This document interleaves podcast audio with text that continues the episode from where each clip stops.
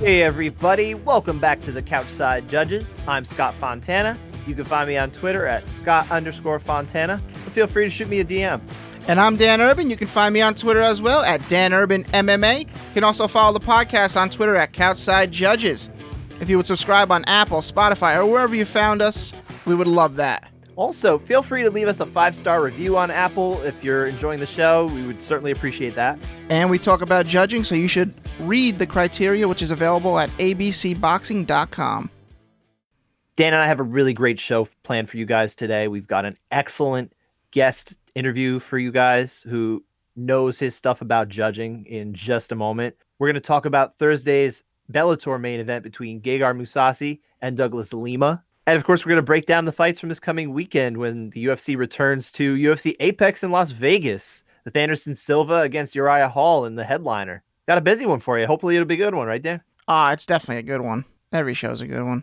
I agree, but I'm a little biased. Well, Dan, let's jump right into it, right? We have an excellent guest today who we're excited to welcome. It is ESPN combat sports reporter Marc Raimondi who I've long considered an indispensable resource for topics like judging and regulatory news and features. In case you missed it, his outlet last week published a terrific article in which Marc spoke with judges, coaches, fighters, and more about some of the misconceptions in MMA scoring, uh, which longtime listeners of our show know is one of the many things we bring up routinely on the Couchside Judges. Uh, like I've told you before, and I said on Twitter when I tweeted your story, Marc, excellent job. Well, thank you guys. It was um, I thought it was an important thing to write uh, and an important time to write it. And uh, it, I mean, it's it's never not an important time to write about judging. I feel like it's it's a constant topic in mixed martial arts, and it's a constant topic that that gets uh, you know perceived incorrectly, and there's a lot of misconceptions about it. So I was trying my best to kind of distill the information that I got from those those in the know in the industry into uh you know into a uh, I guess readable uh, piece of work. yeah. No, I, I think you did a fantastic job with it. That's you know, like I said, that's what we talk about on this show every week is is judging, judging, judging. You know, Dan and I um, off the air, we talk to judges, we talk to regulators and people like that. So we're really trying to get to the heart of that. So something like this is, you know, you're you're championing our cause, you know. Yeah, I, and and I've been and, and I'm sure you guys know, you know, I've been writing about judging for a very long time. Um, you know, yeah. for at least for at least six years. You know, I've been writing about judging uh, pretty often, pretty frequently, and uh, you know, in six years, I I feel like there's still there's still a lot of work to do to get out the education to you know the fans and and and there there are also new fans that are coming into the sport every day. Uh, you know, especially now. You know, uh, being on ESPN, so it's uh it's important. You know, it's it's it's uh, it's not an easy thing to do, judging a fight or scoring a fight. And there's a lot of misconceptions, like I said, because you know sometimes a fan will put it on, and you know you think someone wins, but you know just based on your you know your perception of what's going on, and that may not necessarily be the case when it comes down to the scoring criteria. So that's why it's always good to have these discussions. And I talk to judges all the time as well. And you know, I, I had the I had the great great luxury, and I'm and I'm really thankful for it. I'm really grateful that Andy Foster from the uh, California State Athletic Commission let me jump in on one of the judging calls that they do, training calls, and they and and he let me ask questions directly to some of the more high profile judges in the world, you know, that, that do some of the biggest fights, the title fights in the UFC. And these are these are judges, as I'm sure you guys know, they don't go on the record. You know, they don't they don't no. do a lot of interviews, if any at all. They're just they're just not they a they don't want to, and b commissions would rather than not speak. And uh, so I was really grateful to have that opportunity to do that because I think that it, the more transparency from regulation and regulators and, and officials, the better. I, I think that it, that it only helps everyone if, if that information is is passed along more freely. Yeah, most definitely. Yeah, so clearly this is a topic that interests you, right? You know, writing about it for six years. Yeah, yeah, it's definitely a topic that interests me because I mean, look, how do you win a fight, right? I mean, that's the most important thing in a fight is who wins and who loses. And so especially when times, half of them go to a decision. Yeah, exactly, exactly. If it goes to a decision, uh, so many times I've seen multiple criticisms. You know, I, have seen people say things are a robbery. This is controversial. So, uh, you know, from from the very beginning when I got into the sport uh, as as a journalist, which was about I guess eight years ago now. Geez. Uh, that that was a topic that really interested me a lot. Was you know how do you how do you score a fight? You know how do you come to the winner and the loser, especially in a close fight? You know what are you looking at? And and uh, that's even evolved over the last few years. You know with the changing of the the language and the scoring criteria. So it's uh again it's uh it's I find it very interesting. You know on on a personal level um, because it is so important and I find it interesting because a lot of people get it wrong, you know, and I and I think it's my duty as a, an obligation as a journalist to, you know, pass along that that information and education. Kindred spirit, my man. yeah, I mean, look, I mean that's that's if if I'm if if I'm not doing that, then who's going to? You know, if a journalist is not going to uh, to be able to bring that correct information to the the discourse to the dialogue then what am I doing? You know, what am I what am I here for? You know, that that should be the number one duty of a journalist is to bring the truth and to bring, you know, an honest, credible dissection of what's going on in the sport to uh, to the masses. Now you talked about this a little bit, you know, the fact that you were able to speak with some of these judges like like Sal D'Amato and Chris Lee, who were, you know, quoted in your article. Um, what you know, you mentioned it before. The commissions kind of discourage this. They they don't really like officials doing this, but I mean, what do you think of that notion? Doesn't that seem crazy? Uh, yeah, I mean, yeah, yes and yes and no, and and I and I do I do agree. I think that there should be more transparency. I, have always said that. I, I, think that the commissions themselves should have more transparency uh, transparency when it comes to everything. You know, when it comes to scoring, when it comes to the rules. I mean, there were there were you know years. It, it's not as bad as it was now, but there were a few years recently where you know the rules were different in different states, and it was very hard to to figure out for fighters, coaches, uh, even referees, you know, which you know which rules were in effect in which state. I think in general commissions should be more transparent. They should be more open to speaking to the media. Um, and and I think judges should also speak more to the media.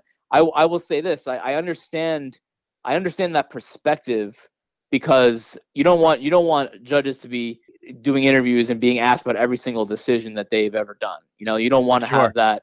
You don't want you know to you don't want a Derek Cleary or a Chris Lee to be grilled every time they have, you know, they score one round a certain way, uh, you know, and then people are on on their backs about, oh, well, you scored that round this way. You know, you scored that round for Justin Gaethje when a lot of people thought Habib won the first round uh, last weekend at UFC 254.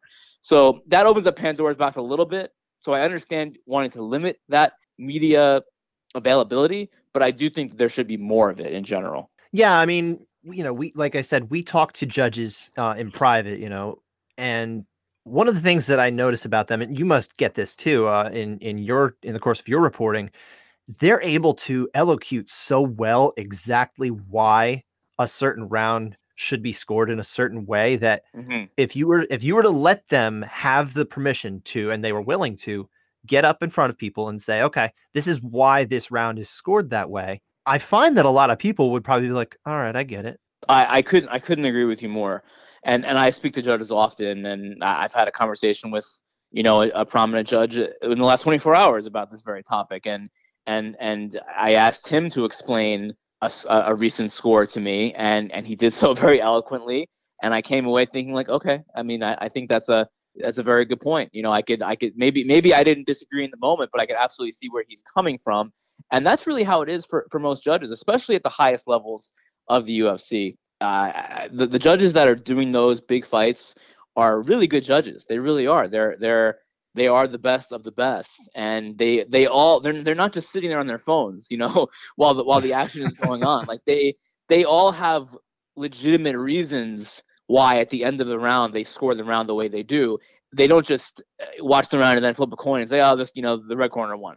They don't do that. They all they all know why. They all have good reasons, and they all and, and look, not none, not every time they're gonna get it right. I mean, that just that just happens. I mean, no one no one is perfect, but they sure. all have their reasons for doing it. They all have, um, you know, for the most part, they can really explain very well why they scored around the way they did, and and it would be good, I think, in some respects, to get that more out to the public because the like like you guys said, the judges are good at explaining it, and it may help. You know, it may it may it it may be good to open up that dialogue a little bit more as to what scores and what does not. Yeah, I mean, obviously, we completely agree here. So, but we do want we want to talk a little bit about the piece itself. Uh, you know, specifically, uh, for starters, you know, I liked one element that you brought up kind of midway through the article is is the Angela Hill fight recently mm-hmm. against uh, Michelle Waterson, where you know she she kind of wondered aloud post fight if she needed to you know go for more takedowns to earn those decisions that you know obviously she's been a billion split decisions lately or in the last few mm-hmm. years, and they typically don't seem to go her way. Uh, but I remembered reading at the time when she was saying, you know, oh, maybe I need to go for more takedowns, and just how flawed the thinking was. She just kind of seems to be grasping at straws, uh, unfortunately, because you, you'd hate for them to, you know, want to do something to help themselves and know in your heart that it's not exactly how it works. And you talk to a lot of fighters. Do you get the sense that many of them misinterpret the way modern judging works? They do, they do, and coaches as well.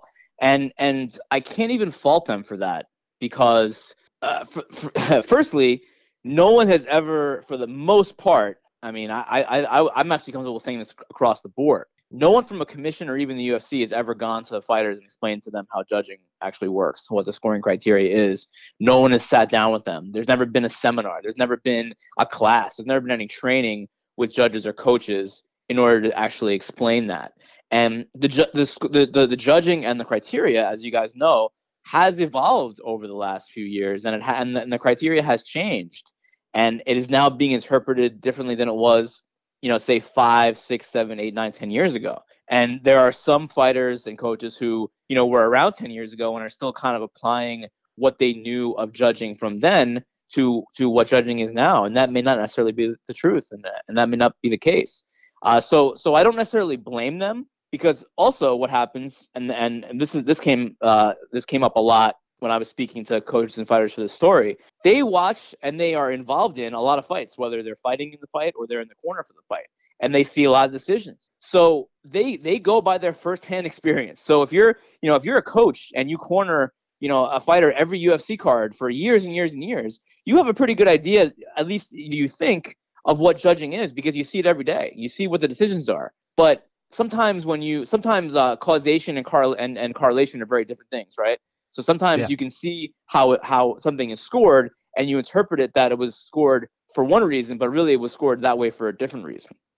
And and uh, I think that's what happens a lot. And again, if you don't have that, if you don't have like someone like John McCarthy sitting down and having a training seminar and and and explaining to you just exactly how it works, that it's a tiered system, that you know you don't even care about cage control unless everything else is equal, which is very rare. You know, you don't care. They're not even looking at that. It doesn't even come into the into focus. But a lot of a lot of coaches that I spoke to said control is still the most important thing in the round because okay. in, in fights and in the rounds because that's what they see every day. And they see if their fighter is controlling the action, they're going to win the round. Even if their their fighter won the round for some other reason, that's what they see. And you can only go by what you see if no one has actually taught you the tier system. And and also sometimes they go by what they see and it's a bad decision. Like like for instance, I think that's what happened in the Angela Hill fight. I thought that Angela Hill won that fight. So did John McCarthy, who I who I trust, you know, deeply when it comes to scoring fights. He thought Angela Hill won that fight. So she was extrapolating information from uh, what a fight that she should have won against Michelle Waterson, and she was extrapolating it as if the judges actually were looking at it differently, and they thought Michelle Waterson won because she got more takedowns or she was more aggressive, and that really wasn't the case. It's it could be just a case of one one or two of the judges just kind of blew blew the call, which happens. You know, it's I believe it was a quote from John McCarthy in your story where he said perception is reality, and that really is. That's right. It really does seem to be the case. You know. Yeah, and and and again, I I can't I I have a hard time criticizing fighters coaches for that because I mean they are literally doing it every day. This is their sport, and they're in it every day, and they they experience their experiences and they and they learn from those experiences, but even sometimes the things they learn are not what is actually written in the criteria. And even the coaches that I spoke to who knew the criteria and have spoken to judges and and and uh, regulators about the criteria, they still it's just it's just human nature to go with what you've experienced, to go with what you yeah. see. And and these people are experts. You know, they're experts. That, you know, they know more, way more about fighting than you know than we know. You know, as as yeah. journalists, you know, they know a hell of a lot more than we do. So it's hard to tell them like, hey, well, actually, it's this way well, mm. I mean, they've been coaching for you know 15 years, and you know they've had UFC champions, and they coach. You know, they're in the corner every freaking weekend. So what the hell do we know? You know what I mean? I know. it's true. It's true. You know, we've spoken with fighters, and you know, we we certainly wish we could say certain things, but like we also don't want to talk down to somebody who that's their job. right. Exactly. Yeah. So you know, this article again, it was it was framed around the idea uh, that the perception of how takedowns are scored could come into play in the Khabib versus Justin Gaethje fight. Mm-hmm. Uh, obviously, we did have both striking and grappling in that first round. You know, the one that was actually scored, but you know, the fight of course didn't go to the distance. Uh, what did you think of that round actually? Because you know, two people, Ben Cartlidge and Sal D'Amato, had it scored for Gaethje, whereas uh, Derek Cleary had it for uh, Khabib. And this That's was right. a, a, very, very big, uh, you know, uh, dissenting thing once the scorecard actually got out on uh, social media. Yeah, it's funny because the premise of my story, like you said, was about if Gaethje Habib had gone to the judges, how had they scored? Because both of them have very distinct styles, and it's very hard to score a fight that has a lot of striking and a lot of grappling both in it. Uh, so that didn't actually come into play because it didn't go to decision. However, it did come into play in the first round, and a lot of people were very surprised that Gaethje won the first round on this on the scorecards of two judges. And it's it's for the exact same reason that I wrote about, it's, which is kind of funny. So it didn't it didn't really happen for the whole fight, but it happened in that one round, and people did not understand how two judges could have given it to Gaethje. Now I do. I understand how, how they could because he landed the harder shots all round. I know Khabib. You know when you when you when you ask someone who thinks that Khabib won that round, who who doesn't, you know, a person that does not know the criteria, a fan who's watching, you know, they they they flip on, you know, it's it's the big fight. You know, they're sure. gonna watch, you know, a Khabib fight. It's like it's a casual fan. He, you know, they don't watch every card. Even the ones who do watch every card, you know, they put yeah, it on yeah. and they see, you know, Khabib is chasing this man around the octagon. You know, he's he's the aggressor. He's looking to finish you know the fight, or at least it, it, appears that's what he's trying to do, and uh, that's what you that's in your that's in your head. But if you're a judge, you know you're going by what the criteria is, and that's basically who's the most effective striker. Well, Gaethje landed some hard shots in that round. I mean, they're hard to remember because Habib was so dominant in the second round as well, and he got Gaethje down at the end of the first round. But he did land some really hard combinations, and those leg kicks were really adding up. He was crushing Habib with those leg kicks. Even on that last takedown in the second round, Khabib's leg was buckling as Habib was going for the takedown on, on Gaethje's He was in trouble. So, yeah. Yeah, I mean, I and and I don't know, you know, I don't know what that means if the if the fight goes any any further, but if you look at just the pure damage in the first round, who had the, the who had more damage in the first round? I would argue that it's Justin Gaethje. Um, now in real time, I did score that round for Habib because I, and and but not because he was he was chasing Gaethje down, but because I thought that the end of the round where where Khabib was going for that armbar, I thought that was more effective and significant in you know working toward ending the fight than anything that Justin Gaethje did. So I still sort it for Habib, uh, but I could, but I don't think it's crazy to say that Gaethje could have won that round because he did. Again, he did more quote unquote damage. You know, his strikes had more impact. Yeah, I, I couldn't agree more. I actually gave it to Gaethje watching live. Yeah, I scored it for Habib the same way, uh, same reasoning why you did. At the end, I thought the armbar and the the mount uh, took it for him. I thought he was close enough in the striking where that came into play. Yeah, and but uh, you know a lot a lot of people who who were shocked. You know, I tweeted scorecard on on Saturday night after the fight, and people were you know uh, on Twitter were shocked that the judges gave Gaethje the win. But you know these are these are people who are not watching it the way a judge is watching it, and that's okay. You know, fans don't have to watch it that way. Uh, you know, I would argue that they the shouldn't. yeah, fans should should just enjoy the fight. Um, but the thing is, the thing is about a fight and just the nature of fighting is that if it goes to the decision, some you know so, someone wins and someone loses, and sometimes it's not the person that you think is winning or losing because you're just sitting there as a fan watching it. So you may perceive something, or you may bring in some, you may uh, bring in some biases of your own. You may you may have bet on Habib, You know, you may have bet on Gaethje, or you may, you Probably know, a lot of people watching, did. yeah, so you're you're watching, you know, Max Holloway and Alexander Volkanovski in that fight, and you bet on one of those guys, and and and you're and you're you're you're bringing your prejudice in, into that fight, and and uh, that that all plays into it, you know, or maybe or maybe some uh, one style you prefer over another. Um, so I mean, and and again, all that's fine, but the judges are looking at it in a different way, and and the elite level judges, like I said, for the most part, they have a handle on what is going on, and they're able to explain to you pretty clearly why they did or why they did not, you know, send the round in that in that direction. Yeah, I, I agree. I, I, just wish they'd stop using the term robbery so much, fans, when they watch fights. Because oh, we hate robbery. I know it's it's probably the most overused term in MMA. It's it's just uh, you know even the Volkanovski Holloway fight, even the Reyes Jones fight. I I don't think either one of those was was a robbery. They were they were close fights. Yeah, I'd, I'd say what honestly on the topic of robbery, the only the only one that really comes to mind uh, in like a title fight that I can think of is you go all the way back to Machida and Shogun. Yeah, Well, I, I would even say uh, GSP and, and, Johnny Hendricks as well. That's an uh, argument for it too. Sure. Yeah, yeah. But did uh did Khabib and Gaethje go the way you expected? Uh, I mean, I would say yes and no. I did think Habib would win. I didn't think that he would be able to finish Gaethje with that kind of flourish. I thought it would be a, a little bit more of a grind than it was. Yeah, I didn't. I really didn't I think so that too. he would. I didn't. I really didn't think Khabib would, would get you know get into that position and then aggressively go into a a submission because we haven't really seen that from him. You know, we we he he seems to prefer more of a ground and pound.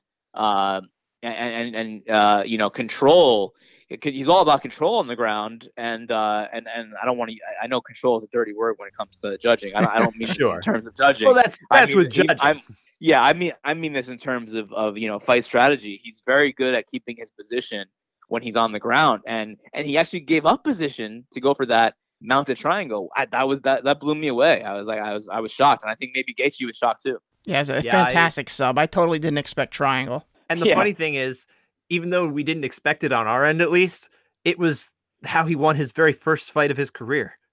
yeah, and I didn't even know that. I only I only knew that, you know, after the fact when people were, were you know, tweeting about it. I didn't realize that. Yeah, that that blew me away when I saw that. I was like, man, what a what a perfect way to to bookend your career, right? Wild. So switching gears a little bit, you know, for those who don't know, uh, Marc used to work at the New York Post, which is where I was recently hired. So is that where you kind of cut your teeth uh, on covering MMA, like when you got started? That is. That's exactly where I got started covering MMA. Uh, back in the New York Post, it was uh, it was 2012, late 2012, and then uh, I. So basically, what happened was there was very little MMA coverage at the time in the New York Post, uh, and and uh, I was a big fan of it, and I have been a big fan of it since really the inception of the sport, like UFC, the early UFCs like the Royce Gracie, Ken Shamrock, Dan Severn days. And uh, I I pitched my boss at the time, who uh, Justin Terranova, who's still the the uh, online sports editor at the New York Post. He's still he's still there. Hi, Justin. I don't yeah. know if he's listening. uh, he so I, I pitched him like, hey, uh, you think I can do maybe uh, like blogs were a big thing at that point. I, I don't even know if there still are blogs anymore, like in the in the traditional sense. But I was like, hey, well, can I start uh, an MMA blog because there were like blogs for baseball and football, you know, so on and so forth. So he he after some prodding, he he said, yeah, sure, why not? So I started just kind of doing aggregate stuff like you know news that came my way, uh, and then uh, eventually the UFC noticed that the New York Post was writing about MMA pretty frequently.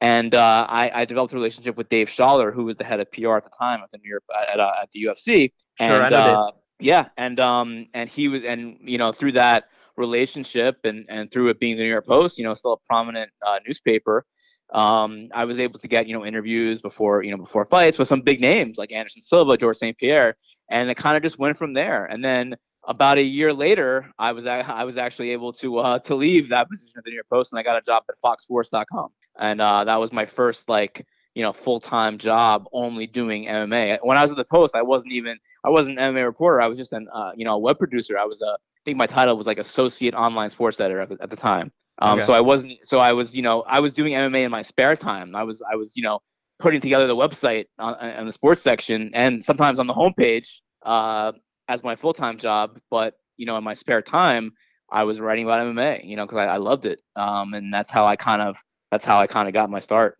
I, am sure a lot of uh, MMA reporters uh, at other outlets are, are, very envious of the the fact that you were able to kind of make that leap uh, in such a way, at such a prominent way. And I, and I think if there are anybody uh, working in MMA media listening to this, I think it'd be uh, good to keep in mind just how important it is to be able to, uh, you know, connect yourself with bigger outlets if at all possible. You know, even even if it's not what your primary job is, if you work for another outlet, you know, to get it out there, kind of push for it and and you know it can certainly work out, right? Oh yeah, yeah, and I, and I tell a lot of young journalists also like you don't have to start doing MMA tomorrow. You can do other sports. I mean, you shouldn't just you shouldn't just consider yourself an MMA journalist.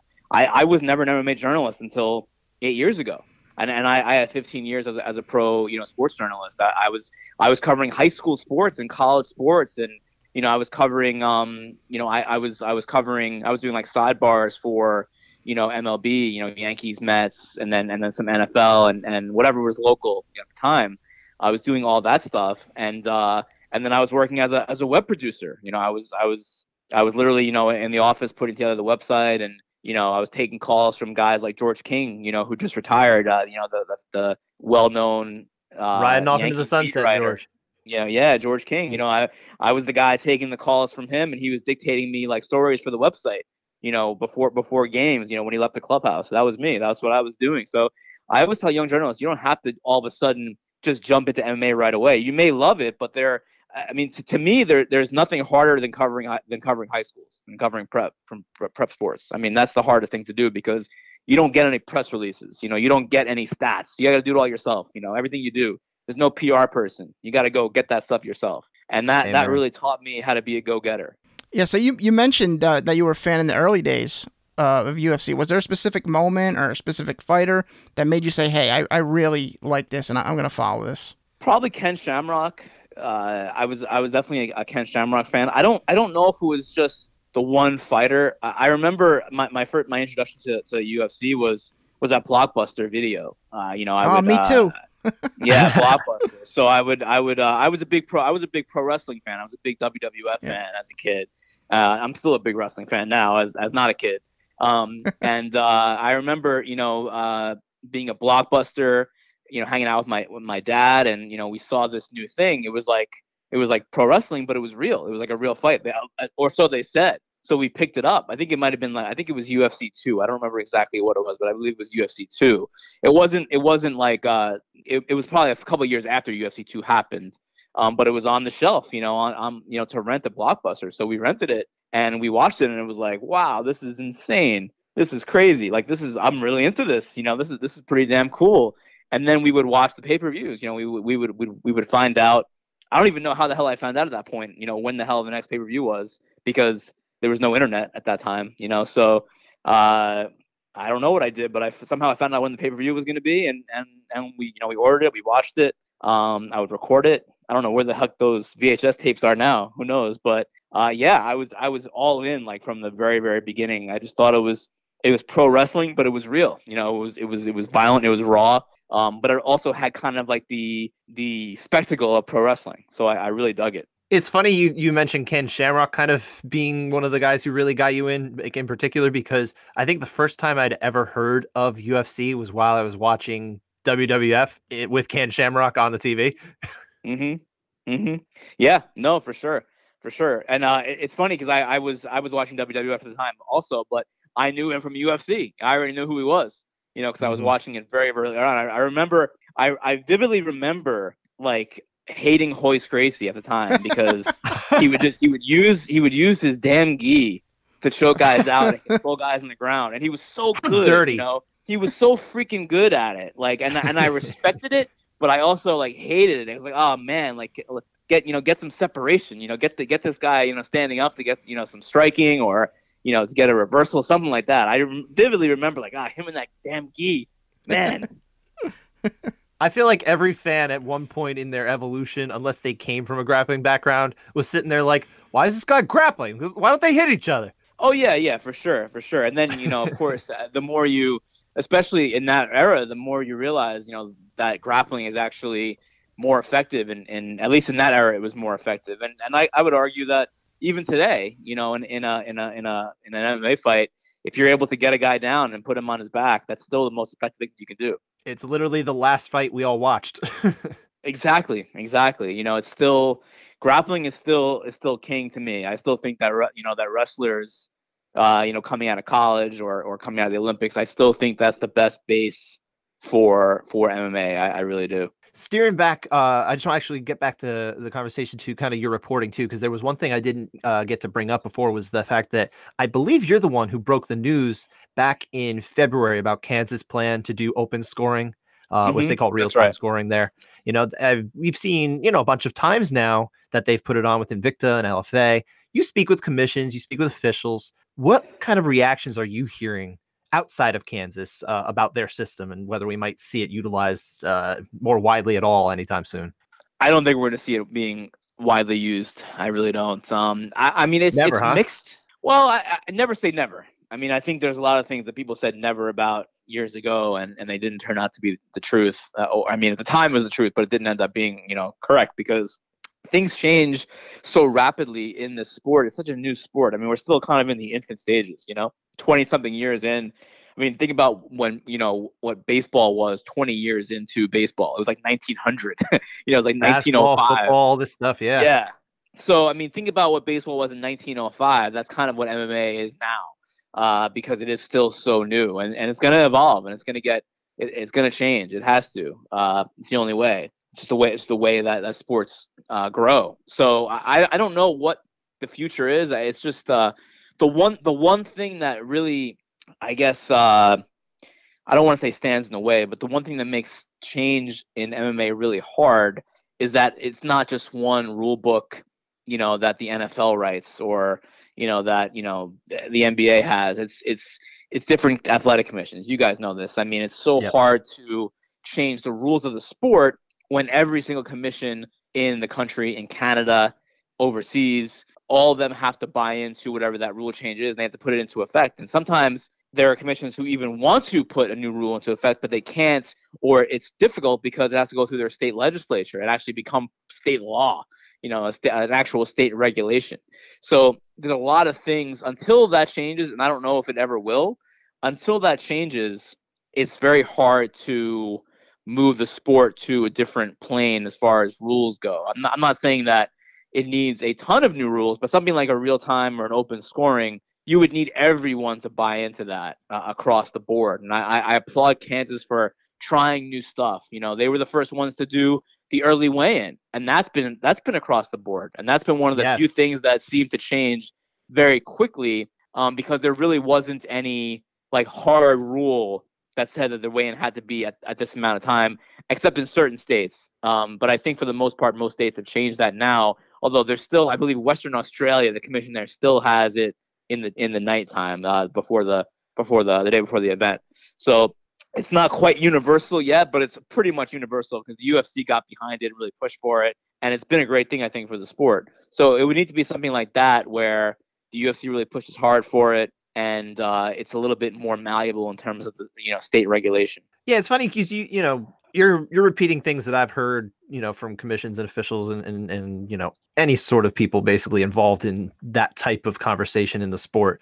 Uh, but as much as you're you're talking about, you kind of need that one regulatory body probably to make things like that happen.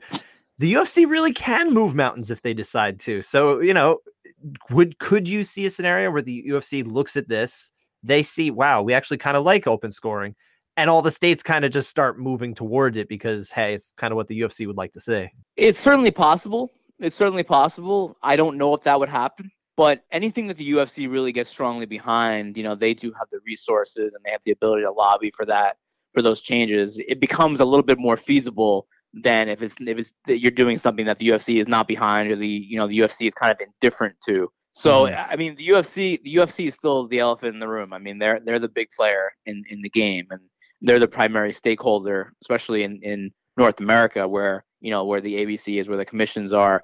So if they they can throw their weight around, they can get things changed easier than anything else would. But uh, there still are problems. You know, the look the UFC didn't want the uh, the rules to be to be splintered the way they were a few years ago with the grounded fighter. The UFC did not want that. They wanted uniform sure. rules, whatever they were.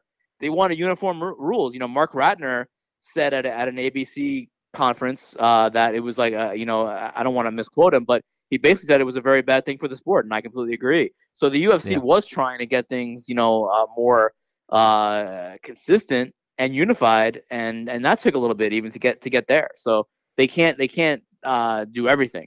Of course, of course. Now, last question for you, Marc, uh, and this is a legitimate question. Ah, yes, my favorite. Where did this "it's a legitimate question" kind of running joke that you're at the center from? Uh, you know, kind of where did it begin? I don't even remember the backstory.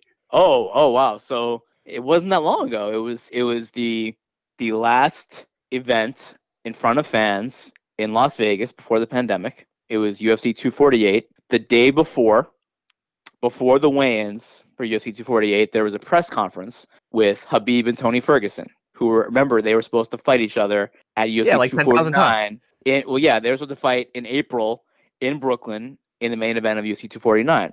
So there was a press conference and uh, but with those guys and Dana White, and I asked a question. I asked several questions. I asked a couple questions of Khabib. Uh, I asked Tony a question, and then I asked Dana White a, a, a, couple questions, and I ended with this question. I asked Dana White, the uh, South by Southwest, the Music and Arts Festival, uh, the very popular one that draws, I think, over 100,000, you know, people every year in Austin, Texas, was canceled that afternoon due to the coronavirus, due to concerns over the coronavirus. So I asked Dana White, "Do you guys have any? You know, you're the UFC is a promotion that puts on big events. Are there any concerns? Do you think this could affect the, the UFC?" And the fans who were there for the press conference and the weigh-ins showered me with booze. I mean, they booed me out of the building. It's par for the course, not, man. Not, not not literally out of the building, but they booed they booed me. Uh, lustily, they booed me. Um, so as so while they were booing, I said into the microphone, "That's a legitimate question. It's a legitimate question," and it was. It was hundred percent a legitimate question. So, uh, so yeah. And you've so been vindicated like, since then. I mean, so much so, and I and I'll and I'll leave you guys with this. So that happened. I got booed. Dana White criticized me in interviews after that, and then of course that was the last event in front of fans since then, and we're we're, you know, we're talking in October now, and and it came full circle before Khabib versus Gaethje at UFC 254. The countdown special, the countdown special, the preview show for Khabib Gaethje featured a reporter who you guys are talking to right now, asking Dana White the question about coronavirus from that press conference back in March. So I actually made the countdown show. Full of vindication. Full of vindication. There you go. there you go. That's that's a win for journalism, my friend. That's right, and it had to be asked because a lot of people knew what was coming, and and that's what it was. It was look, it was it was not only a legitimate question, it was the question to ask yes, during that press conference. Absolutely, because it was the elephant in the room at that point, and a lot of people did not want to did not want to recognize it or didn't you know they wanted to put it out of their minds because they wanted to see Khabib versus Ferguson so bad. So look, so did I. I wanted to see that fight too. I was excited for that fight. But at that point, New York was starting to get hit bad with with with COVID, and the fight was going to be in yeah, Brooklyn. And I knew, and I knew at that point, there's no way that fight. Maybe that fight would happen, but that fight's not happening in New York. There's no chance. There's no. And the next day, New York declared a state of emergency. Uh, so there you have it. That that's how that's how legitimate question got uh, was born. I love it. I love it. I'm I'm definitely going to remember. I see. I remember you asking it, but I couldn't remember the circumstances. But obviously, everybody you know talks about putting it on a T-shirt now and all these things. So when whenever you get T-shirts printed up, you know, let me know. I will let you guys know for sure. I promise. all right, Marc. Well, thank you very much for taking the time, and and you know, everybody at home, you can make sure to follow Marc on Twitter at what's your handle? Uh, M A R C underscore R A I M O N D I. That's right. Anything else you want to want to tout before you get it going, or? That's it. ESPN.com slash MMA for all of your wonderful UFC coverage and beyond. Right on. Marc, thank you very much. Uh, we appreciate it. Yeah, thanks, Marc. Mm, thanks, guys. I appreciate it. That was fun. Dan, I really enjoyed having Marc on the show. He's, you know, I, I've known him for a little while. He's a really, really excellent source of information who I really do rely on all the time. So I, I'm glad we were able to get some time and speak with him. It was fun talking to someone about this subject of the sport that wasn't an official. I I think I think what you might mean is, or at least what I interpret that as, is that I think it's cool to talk with someone who, like us, doesn't have any skin in the game, but is also really passionate about making things better in the sport. Exactly. Like we wasn't a judge, wasn't a ref, just someone who enjoys fighting and wants to make it better. And I think he does a great job of it. You know, he's he continues to put out these features and do interviews and dig up information and, and it's it's just so useful stuff um, and he does ask legitimate questions too. That's what i really like. He does and i actually went back after this and, and looked at the ufc countdown video to see him to see how that went down. Yeah. So that thing it really did come full circle. It most definitely did. Well enough about that. You know we definitely want to talk about the fights this weekend but before we do uh, at least one of us wanted to talk about the terrible, only one of us, terrible main event at Bellator 250 on Thursday night between Gegard Mousasi and Douglas Lima in their vacant middleweight title clash, which went to Mousasi in, in a fight that pretty much disappointed everybody who was looking forward to it. You, on the other hand, were not disappointed. I was definitely disappointed because I had I, I watched it, but only because you didn't want to watch it to begin. I didn't want to watch it to begin with. I had no interest in it, and uh, I think uh, I was right that I shouldn't have had any interest in it. You being the minority there, I think among people who were aware of the fight, at least, you ended up being right because this fight was terrible. Um, I'd rather watch Kalib Starnes fight. hey, he's running. He doesn't fight. He he's a runner. Uh, but this fight, yeah, it, the only reason we're really bringing it up is because of the fact that almost every single round was a split round among the judges. There was only a majority, uh, excuse me, only unanimity uh, in the five rounds. The first round, all three judges, uh, Dave Tirelli, Jerin Valel, and Douglas Crosby, gave that to Gegard Mousasi. And that actually was a round that I thought should have been a 10 8. I would I I thought it was I went strong 10-9, but I see a case for a 10-8. And that yeah, was absolutely that that was a borderline case. Honestly, I, I wouldn't be mad if Mousasi did that for the next four rounds. Yeah, and that was the best part of the wasn't able fight. to get the takedowns anymore, at least until later in the fight. He didn't even try. But, yeah, all those other. Well, I mean, he tried. I think he was seeking it in the in the second round. It just didn't come to fruition.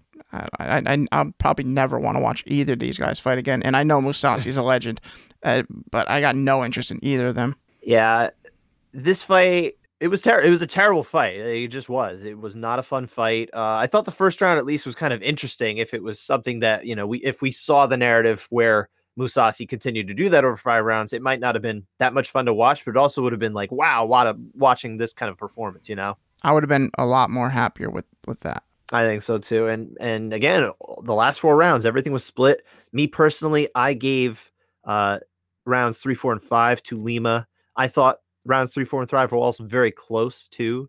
So, I mean, in theory, it could have been a 50 45 for Mousasi. It ended up being two 49 46s and a 48 47. Uh, you, I think you had Mousasi sweep, right? No, I gave Mousasi round five.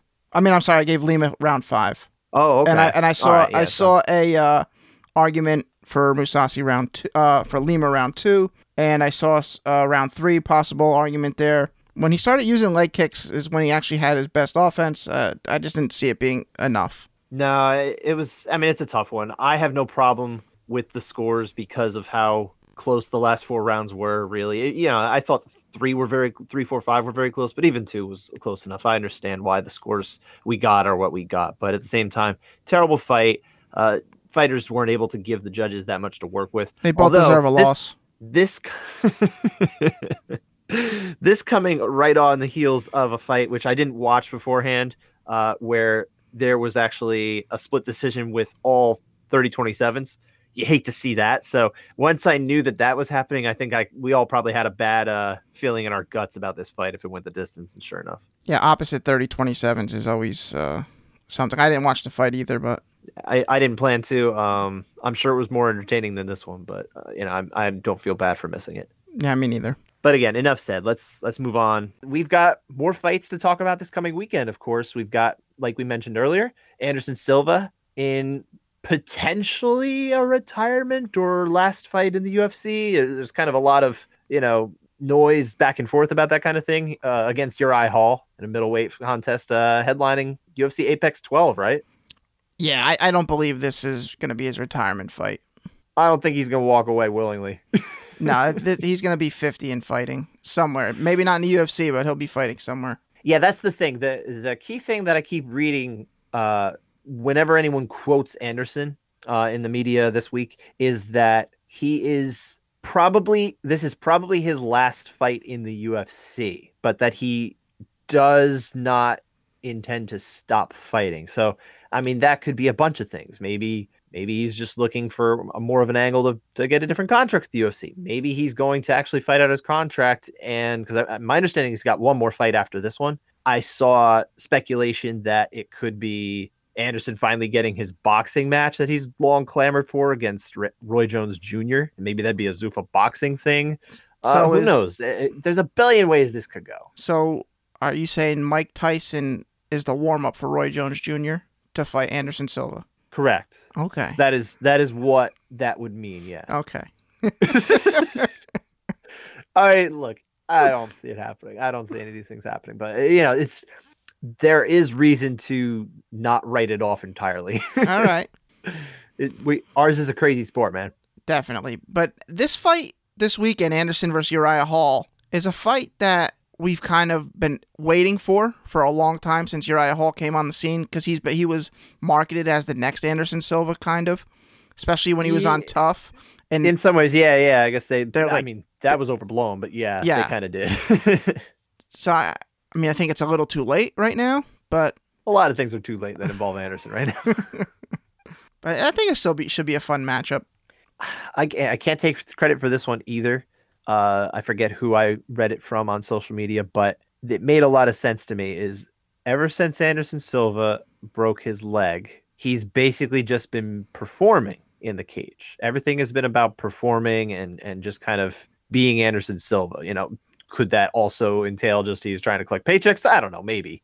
Um, but that it seems like he's less interested in winning than he is in just getting in there and enjoying himself. And, and again, I can't take credit for that one, but that one resonated with me. So just entertaining. Yeah, yeah, and and in that sense, it makes it a lot easier for me to just say, you know what, I'm gonna have fun with this fight too. Uh, even though I again, he's 45 years old and well past his prime. Uh, as I said earlier in the week, if he had not fought after Khabib made his UFC debut eight years ago, Anderson's record would have looked really good because he's three three and six with a no contest since then. Yeah, and that no contest uh, needed steroids to beat a stoned Nick Diaz. I mean, do you think he was using steroids before that, Dan? I don't know. I think a lot of people were using steroids. I think most of them were, honestly. I mean, I'm just, you know, is that fair to paint with that brush? Maybe not, but I'm going to. I think most of them probably were in, in some form. So some of them would get caught, some of them wouldn't. Um, but yeah, I don't, I don't know much that really tarnishes his legacy overall. I mean, he got t- caught twice. That's dumb, but yeah, you got to be better than that. if you're gonna cheat, cheat, do cheat it well. right. but what what about this fight? Who, what's your pick here? I'm going Hall. I don't think he stops yeah. him, but I think it's going to be a decision victory. I think it'll be a decision too. I think we'll go five rounds. We'll have a fun fight, and uh, and that'll be it. Yeah, it's it just going to be a fun fight. It is five rounds, right? It's not a three round made event. I'm almost like positive that. it's five rounds. I didn't see anything about it being a three round. I hadn't seen anyone complaining about only three rounds, so yeah, that would be my assumption as well. Uh, judges here, I I don't know who necessarily we're getting, but we are back in Vegas, so stands to reason that we would see people like Sal D'Amato, Chris Lee, Derek Cleary, uh, Junichiro Tony Weeks, you know, the guys, Ron McCarthy, people who we've seen out at UFC Apex during this summer, this whole pandemic season. Uh, those are the names I'm expecting. Uh, Eric Colon, maybe, you know, any of these guys. Yeah, I'm, I'm expecting the, the normal Vegas crew. Yep. And and that's a good thing. You know, they've been they've been sharp. It's easy to trust them, at least for me. Oh yeah, for sure. What about uh, other fights you're looking forward to on this one? I'm looking forward to Bryce Mitchell, Thug Nasty, getting back in there against Andre Fili. Co-main event, yeah. Definitely a step up in the competition. Kid's undefeated, ranked 15. Uh, he's probably looking to cement himself in, you know, maybe the top 10, top 12 after this uh, fight. I think this fight favors Mitchell too. I agree. He, I just think I think the stylistic matchup leans his way, and and Fili's good. I mean, Fili's got a lot of tools, but I do think Mitchell's going to be just ahead on the ground, and I think he'll be able to get it there enough. Yeah, I think he'll be on the ground. He's always hunting subs. So if you're looking for a fighter that's fun to watch on the ground, uh, other than Khabib, it would be Bryce Mitchell. Absolutely, and I mean, supposedly we're not going to see Khabib again. You know, yeah. So but... this is the next thing you got. now, there's plenty of guys out there, but he is definitely a good one. Uh, what fight are you looking forward to? You know, I don't know if it, maybe it's just me, but like top to bottom, this card isn't my favorite. Really, I have totally different opinion. I know, I know. You were saying it, there were a lot of fights that you you were looking forward to. Don't get me wrong. I mean, it's not it's not a bad card, and these ones always end up pleasantly surprising me anyway. So I'm I'm very I'm very much prepared to be um, again pleasantly surprised. But my pick as far as the fight I am most excited for Bobby Green against Thiago Moises because Bobby Green is really he's just one of the most fantastic comeback stories this year that's not getting a lot of attention. You know, he from 2014 to 2019, he won one fight. He's won 3 fights since the summer started. Man's on year. a roll. He can't be stopped. And, he, and he's doing it in fun fashion. Even though it's going to the decision, it's still fun fights. Oh yeah, they're fun decisions, and, and not only that, but they're like they're very clear decisions. He's lost some decisions here and there, some of them that were kind of close, but right now he is leaving all doubt out of it. And I think he's probably going to do just the same here against Moises. I don't know if he's going to finish Moises, who, granted, Moises is coming off of a, very impressive submission victory over Michael Johnson because he got, you know, arguably, I think it was a split 10 8, uh, 10 9, 10 8 in the first round before he got the round two sub. Yeah, I, it was a very impressive sub, but that was a very unimpressive first round for him. Oh, it was a terrible and, first round. And that, honestly, I lean more to that as the reason why he's yeah. going to have problems against Bobby Green. Bobby Green is has better takedown defense than Michael Johnson. I think he's going to be able to stay upright long enough to to mm-hmm. work his boxing, well, and he he likes to keep those hands down too. And I think that's going to probably make it even a little easier for him to defend the takedowns. Well, you know what? It wasn't a takedown that took Michael Johnson down. He pulled guard straight into a oh, right. leg yes, lock position and, and got that's the sub from right. there. So that may be a little bit interesting because the leg lock game is starting to, you know, show its head a little bit more in MMA. But, I think Bobby Green's going to be hip to that, though. Yeah, I'm with you. I, I think Green He's by too decision. Much of a bet. Yeah, Green by decision. Yeah, me too. Same way, and, and I think it'll be fun. And that sound means we're finished for this episode of the Couchside Judges. Once again, thanks to Marc Raimondi for joining us. See everyone on Monday when we break down Saturday's UFC action. Happy Halloween, everybody.